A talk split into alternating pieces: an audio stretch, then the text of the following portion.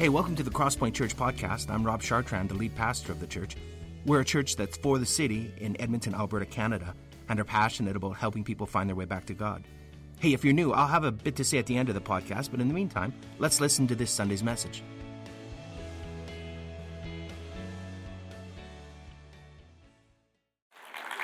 Uh, yes, you never do that when I'm done preaching, other than like after 90 minutes, people clap because I'm actually done. So buckle in, it'll be a long time. Uh, but no, you, you should actually wait till I speak before you do that because you might be booing uh, in 20 to 30 minutes from now. But it is really a privilege to be back here. If I can just indulge uh, the Crosspoint people and just step back a tiny bit in time to talk to the people who came from Beverly and now are a part of this church, and even some others who uh, may not be a part of Crosspoint. But Beverly has this great uh, place in my heart and in my life, and trying to think if I was like 11 or 12 or 10 or something when we moved uh, churches. We were on the south end of town, and we came here. And this was my church growing up and gave opportunity to me and to others to grow in leadership and youth group and then uh, sent us off to Bible school and supported us and prayed for us uh, during that whole time. And then as I went in serving in various forms of ministry, it actually started back here. And so I was a youth and an assistant pastor or various things for uh, four or five years before I spent about 25 years in Ontario. And here's what I know when I served uh, in that bad part of the country in the east that um, people here prayed for me throughout. And just uh, as my life took, uh, took a few unexpected turns, people here prayed for me throughout from Beverly. So it, it's a real privilege for me to be back here. I've, I've reflected uh, even this morning. We've had family weddings, uh, family celebrations of life uh, here. And uh, ch- church isn't a building, uh, church is the people, but buildings are points that uh, symbolize that. So you've been a big part of that. So uh, to my many uh, Beverly friends, I just want to say thank you. And to my new Crosspoint friends, I want to say thank you too. Uh, you should know that our prayer retreat that we do every November, where almost all of our pastors and uh, many of their spouses come together from all across the district, we actually told the story about Beverly and Crosspoint as a great story how uh, something is like, oh, you know, what do we do? Things are happening. It's like, just like our current state of, of affairs, nothing was a shock to God. And a great story came how this wonder foundation of God's mission and godly people coming together with Beverly was able to be driven way down the line because of this relationship with Crosspoint. So, uh, thanks to Crosspoint for doing that. Thanks to Beverly for making it a great story, and we celebrate what is taking place here. As a body of believers across the country, we have a vision prayer that we would be Christ centered, spirit empowered, and mission focused people, multiplying disciples everywhere. And what I know about uh, the church Crosspoint is that you are really pushing this forward in lots of different ways. You're being very intentional about developing leaders, very intentional about helping people become actually like Jesus. And just, I, am pretty new in my role, and I probably interviewed poorly because I said I'm, I'm kind of against discipleship. And what? How can you be against discipleship? It's in our vision prayer. And what I think is so often all we've done is create these nice middle class Christians who don't do bad things. And don't hear me say do bad things, but hear me say actually, what if we actually were like Jesus? And we're going to look at that a little bit today because Jesus wasn't always this really nice person. Sometimes he called out religious people like me. Uh, most often he was out serving in the margins, a lot of the places where uh, we're not always allowed to be as good Christians. So um, I'm all for true disciple making, helping people actually be like Jesus, and I keep getting prompted by the Spirit to do that myself. And I know that's a journey that you're on as a church here, and you're partnering with other ministries, uh, mustard seed, all the things that are taking place. So please keep up that great work, uh, and please keep being an example to churches for how we can do that. As a district family, we're about 140 congregations in Alberta and Yellowknife, and we want to include our chunk of Northwest Territories. And we've tried to take this vision prayer and say, so how do we actually do that? And we've identified three big priorities. And one is this whole idea of making disciples. That's what it means to be Christ centered. We're really intentional about having our lives emulate the life of Jesus. We also want to be spirit empowered, and so this idea of renewal, and so events like soul care or Holy Spirit encounter, where we can live lives of repentance and finding our true identity in who Jesus is and what Jesus has done for us. And people need to know Jesus in word and deed here and everywhere. And all the statistics are saying North America is now becoming our greatest mission field. And so we want to multiply more churches. We want to show and share the love of Jesus in practical ways. And that's what we're all about, and that's what you're participating in as well. So thank you for that. It's a unique time that we find ourselves in here and now. My home church actually isn't gathering in Calgary. Everything's just online. Uh, there's some confusion, there's some fear. What's with the toilet paper? I haven't quite figured that one out yet, but uh, there's panic happening everywhere. I'm going to store something else other than that. Uh, but we wonder what to do. And I, I, wonder if we ever said, besides, don't touch your face, uh, I wonder if we ever thought, I, I wonder what Jesus would pray for when times are crazy and uncertain and not knowing what to do. Well, here's the great news we actually know what Jesus would pray for when times are crazy and uncertain and we don't exactly know what's happening. If you have your Bibles, we're considering something called the, the Upper Room Discourse, and it comes from John 13 to 17, and we're just going to look primarily at John 17. But this is the stage in the upper room, and isn't this a way better picture than the Da Vinci one? You know that Da Vinci one? You got like 12 old white guys and Jesus, uh, you know, kind of all on one side. And you almost think they should have a selfie stick. They could just get a great photo op of this thing. Well, here's the deal they weren't old. Like the disciples would have typically been like 10 to 15 younger, years younger than Jesus. So you probably had some teenagers there. I, I don't know how to say this either, but they actually weren't white. So here's a bunch of Middle Eastern young men hanging out with Jesus, and they weren't sitting, they would have been more reclining, like you can see in the picture, around the table. But here's what I love about this prayer uh, Jesus, Jesus knows what's going on. And he keeps telling the disciples, and it's a classic case of denial. They're not picking it up. He knows that he's about to be betrayed and abandoned and denied, and there's going to be a mock trial and a crucifixion and yes, thank God, a resurrection. This is all taking place, and they're hiding in this upper room.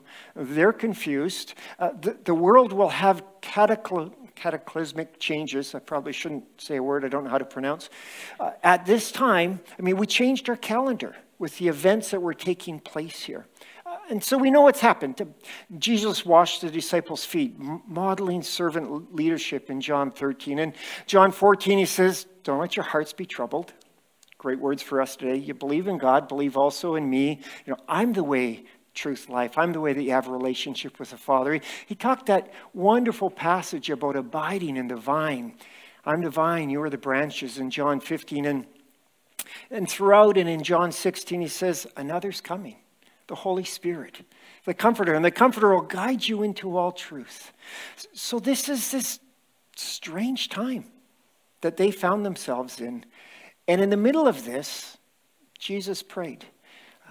One of the gifts we've had of uh, moving from Toronto back to Calgary is we're able to journey with uh, my cousin as her husband passed away. And I remember we'd go, and it was just over a year ago, and we'd go see uh, our cousin John in the hospital. And we'd go and I'd say, Well, you know, can I pray for you? And he'd let you. But what John did is John prayed for us. Whoever came to see him John, who was on his last days, prayed for each of us. And are these wonderful, emotive prayers for family and friends who meant so much to him. And we think of this prayer of Jesus today in John 17.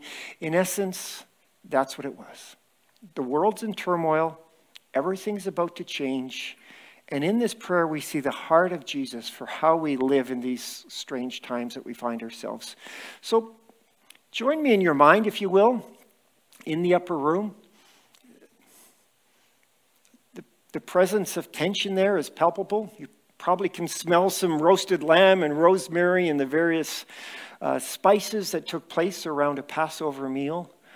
Um, but listen to the words of Jesus.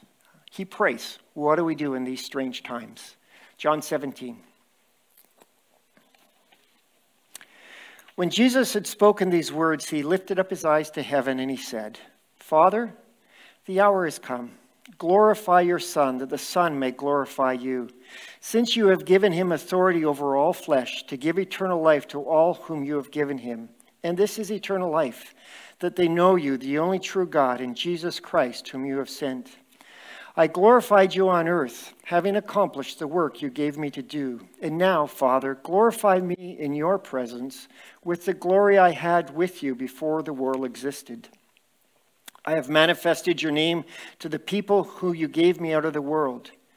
Yours they were, and you gave them to me, and they have kept your word. Now they know that everything you have given me is from you. For I have given them the words that you gave me, and they received them. And I have come to know, and have come to know in truth that I came from you, and they have believed that you sent me. I am praying for them. I'm not praying for the world, but for those you have given me, for they are yours. All mine are yours, and yours are mine, and I am glorified in them. I am no longer in the world, but they are in the world, and I am coming to you.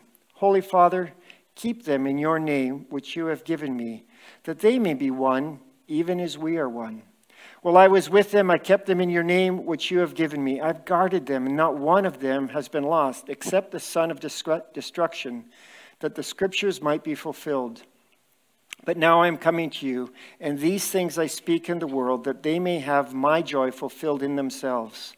I have given them your word, and the world has hated them, because they are not of the world, just as I am not of the world.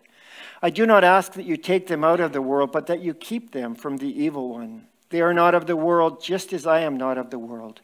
Sanctify them in the truth. Your word is truth. As you sent me into the world, so I have sent them into the world. And for their sake I consecrate myself, that they also may be sanctified in truth. If you're following along in your Bibles, you'll notice a shift in the attention that Jesus' uh, prayer focus is. Up to this point, he's gathered, he's praying for those gathered around in the upper room. But in verse 20, depending on your translation, you'll read something like, I pray also for those who will believe. And in this amazing prayer of Jesus, he looked into the future and prayed for, I think, the universal church, but also for local churches that came and gathered. And he has a prayer for us here today. Verse 20. I do not ask for these only, but also for those who will believe in me through their message, that they may be one, just as Father, you are in me, and I am in you. May they also be in us, so that the world may believe that you have sent me. The glory that you have given me, I have given to them, that they may be one, even as we are one. I and them, and you and me, that they may become perfectly one, so that the world may know that you sent me and loved them, even as you loved me. Father, I desire that they also, whom you have given me, may be with me where I am to see my glory that you have given me because you loved me before the foundation of the world. O righteous Father, even though the world does not know you, I know you, and these know that you have sent me. I made known to them your name, and I will continue to make it known, that the love with which you have loved me may be in them, and I may be in them.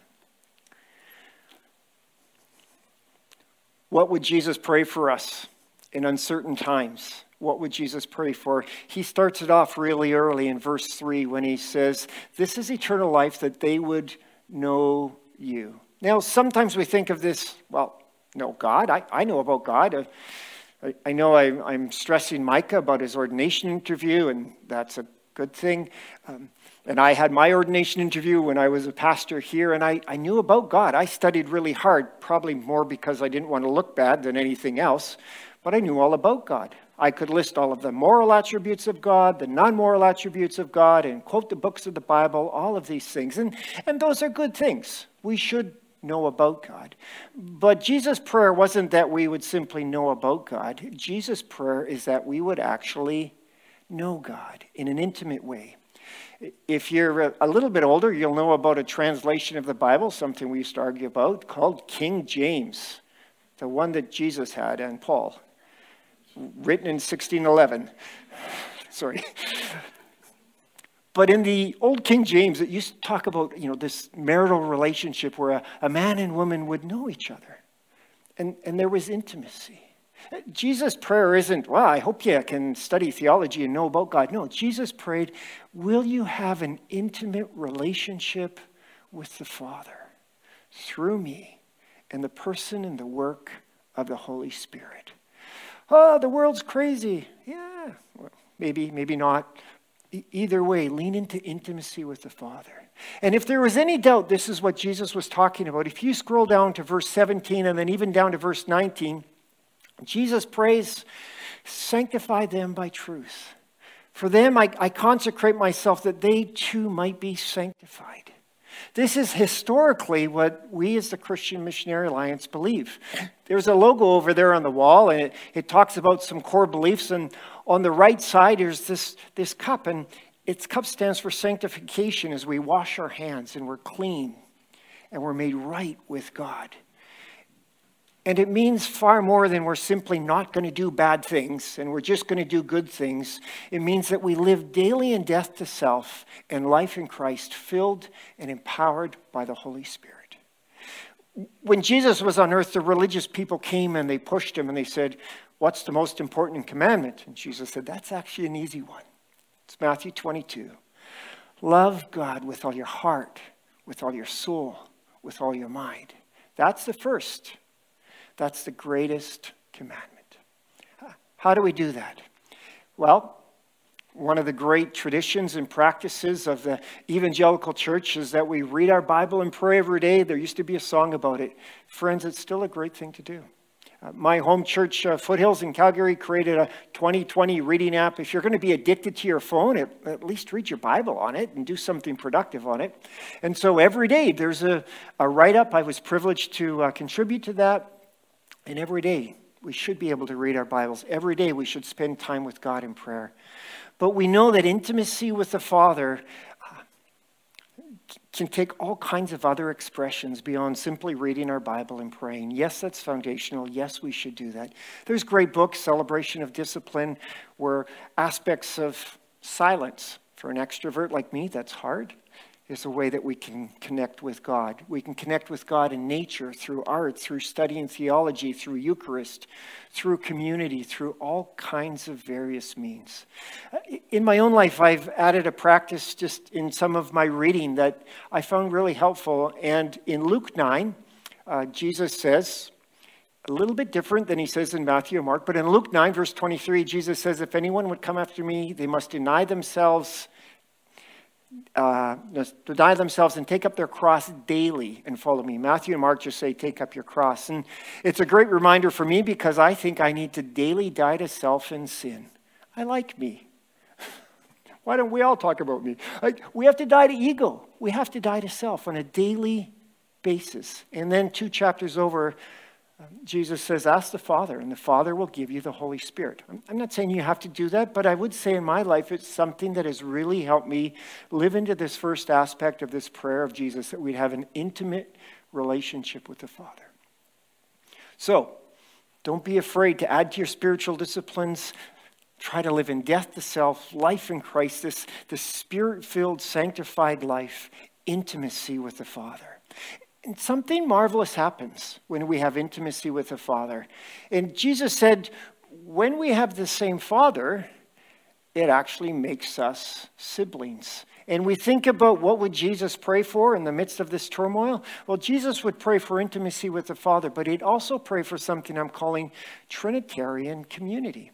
Uh, Jesus prayed this uh, before verse 20, and then he also prayed it after verse 20. So it's depending on the translation, three or four times in this prayer of Jesus, he uses this line May they be one as we are one. May they be one as we are one. Think of what Jesus prayed for that the relationship that exists between God as Father, God as Son, and God as Holy Spirit would be replicated in the church today. I, I can't get my head around that. It doesn't quite make sense to me, but it was Jesus' prayer. Being Trinitarian, one God eternally existing in three persons, Father, Son, and Holy Spirit, is not just some obscure theological statement that Micah has to memorize for his ordination interview. It is the model for how we are supposed to live and treat each other within the life of the church. Some of my early years at Beverly, there was conflict. We didn't treat each other that way. I, sorry, called out the band already. You know, there were drums, they were really loud. I was deeply offended. I wasn't. Could you imagine, you know, the Holy Spirit was playing the drums really loud, and the Father said, That's loud, and we shouldn't be playing that kind of music in the church, you know? Of course not. That's absurd in multiple levels. But we fought about stuff. We even had things called worship wars in the life of the church, and they might have happened even here at uh, Beverly. of course they did. Um, could you imagine the carpenter's son actually doing a you know a nice new design, and uh, but you know the father actually didn't like the color uh, because you know I'm building a house for you. That's absurd. But you know the idiotic things that we have fought about in the church? Sometimes we argue some other things that I think are worth, you know, debating. But we fight about all kinds of stuff. It's usually power and control is what we usually fight about. But it's not like that. It's not supposed to be like that. You can see the picture that I have up for this idea of Trinitarian community. The early church parents talked about the Trinity in terms of uh, dance. Now, sorry, Mom. Um, my mom's here. First time I heard this idea of a Trinitarian dance, I was really disappointed because I went to uh, Northampton Christian School growing up and they had square dancing and I wasn't even allowed to participate. That's how bad dancing was. I'm not sure why dancing was that bad, but somehow I wasn't allowed to participate. My mom also said, I have to tell you, she was a good mom. Sorry. this whole idea of a dance. Oh, sorry, and it does get worse. My wife's Latina, and she can actually dance really well. Um, and then there's this awkward gringo that she hangs out with, and my life's really been uh, tragic because of that. But we think of this idea of a Trinitarian dance. And here's what I know from my own feeble, fable attempts at trying to do so. You know, like you can step on people and it's awkward and it doesn't work. Uh, that's what it means to be the church today. We come from different perspectives, different backgrounds, a beauty of Canada, different cultures, and then we, we try these awkward dances and we're going to step on each other. There's this idea for how we could live. What if we treated each other the way the persons of the Trinity actually treated each other? Think of the baptism of Jesus. Holy Spirit descends as a dove. John, after a bit of arguing, baptizes Jesus. The Father comes and he speaks. He says, This is my son. I love him like crazy, and I'm so proud of him. They're all there, they're all together. You read throughout Scripture uh, of the Father saying, this is my son, listen to him. And the son, even in the passage that we're looking at, points to the Holy Spirit, and the Holy Spirit pointing people to Jesus. And this wonderful ebb and flow. And no one says, Well, I'm actually in charge, and the rest of you do what I say. No, that's not the Trinity. I sometimes wonder, even when we come to some, some areas of tension or conflict, I, I wonder if there's a backstory to Genesis 1 26 and 27. And, and this is a part in the history of humanity where Scripture says, God said, Let's, let us make humankind in our image. and I wonder when, I don't know, but maybe the Father said, Should we make people? And maybe the Holy Spirit, the advocate, the one who's going to step in for you, says, uh, You know they're going to fall, right? And when they fall, do you know what it's going to cost the son? And, and my guess is if that was the conversation, the son would have jumped in and said, Hey, it, it's, it's not my will. It, it's what you want, Father. And the Father said, No, you say the word, and it won't happen.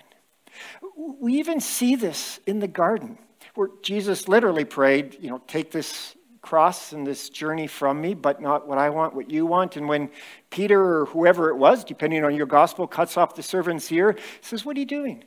I could just ask my father, and the father would send all kinds of angels. Uh, like, what a different way to live.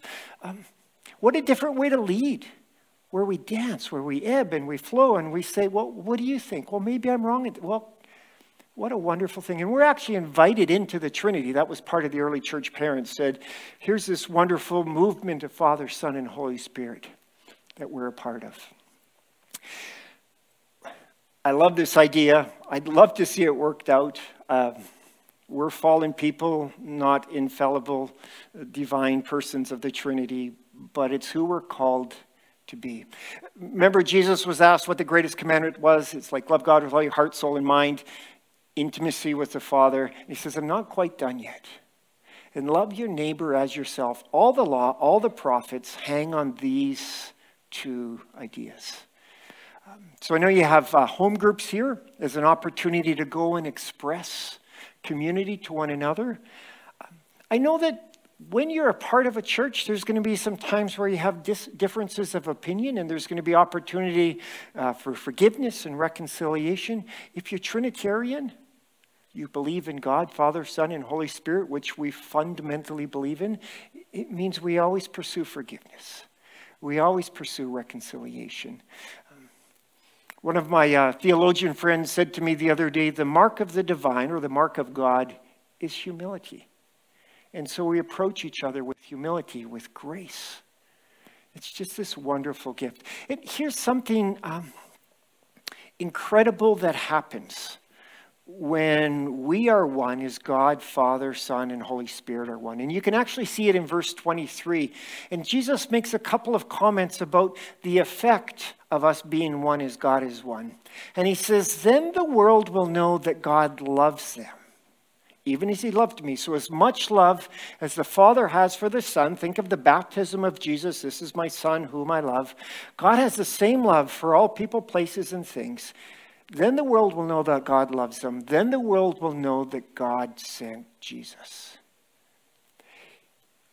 My home church, uh, Foothills, hosted this uh, group that did apologetics. It's the defense for the gospel. And some of their staff treated our staff so poorly, I actually had to call them into the office and say, before you start telling other people about how true the gospel is, could you live it out by how you treat our staff? Because we don't treat each other that way. That's how bad they were. Uh, as Christian author David Fitch has this wonderful quote. And he says, evangelicals often say what the world needs is absolute truth. He says what the world needs is people who believe the truth so absolutely that they actually live it out the best defense we could ever have for the gospel of Jesus Christ is that we would be one as God Father, Son, and Holy Spirit are one, which doesn't mean we always agree with each other. It does mean we always dance with each other. And that leads us right into this last focus that Jesus would have us, uh, as Jesus prayed for us in the middle of these discontinuous change times. And that comes in verse 18. When we're one as God is one, then the world knows Jesus gives this simple reminder, and it's about incarnational mission. Verse 18, Jesus prays, As the Father sent me, so I send you. And this idea of incarnational mission around that, uh, if you think of uh, what's incarnational, it's Christmas. Um, I can't remember the name of the uh, Christmas carol, but Hail the Incarnate Deity right? This is Jesus becoming human and living among us. If you ever look at the message uh, translation of the Bible, you know, John 1 1 says, In the beginning was the Word, the Word was with God, you know, the Word was God. And you go over to verse 14 in the message, and it says, And the Word moved into the neighborhood. You know, church people get so uh, stressed about how do we get more people to come to church? And I've done lots of church consulting over the years, and I keep saying, You're asking the wrong question. The right question is how do we get church people out into the community around and making a difference? Because Jesus prayed, as the Father sent me, so I'm sending you. You know how amazing this Trinitarian relationship is? This wonderful ebb and flow? Uh, here's what didn't happen. You know, if we just are a really great Trinity, people are just going to come here all on their own. Let's just enjoy ourselves so people come here. No, obviously that wouldn't redeem humankind. Jesus had to come and live among us.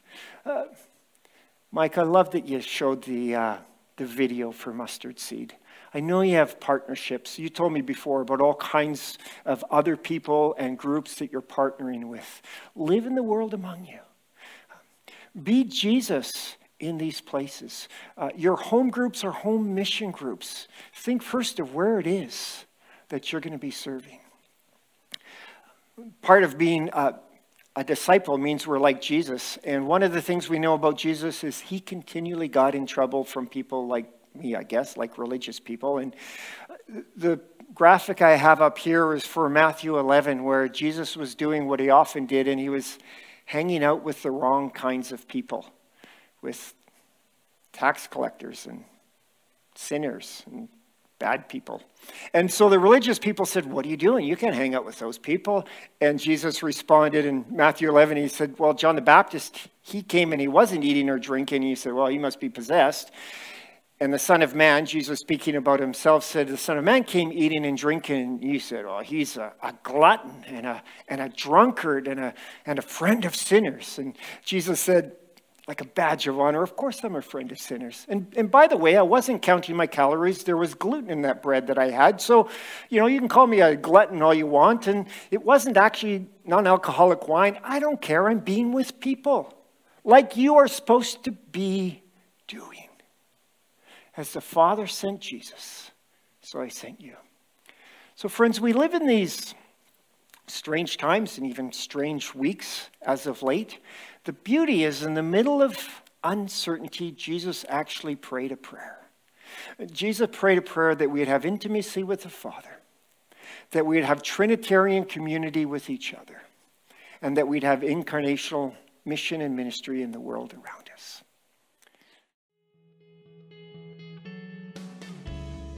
Well, thanks for listening to our podcast. We hope it's helped you in your spiritual journey and has helped you draw closer to God. Let me tell you a little bit about us. Crosspoint gathers as one church on Sundays in Northeast Edmonton, and you can find out our location and more about us by visiting our website, thecrosspointchurch.ca. We also meet throughout the week throughout Edmonton in what we call home groups. These are smaller communities of learning, laughter, community, uh, transformation. We, we think that the journey of faith was never intended to be an independent exercise. It's, it's something that we do together. So please visit our website and find out how you can get connected to a home group near you. If you listen to our podcast regularly, why not make it shareable? You could like us on iTunes or share our podcast with other people. But more importantly, we hope you will get connected with other people and talk about what you've learned.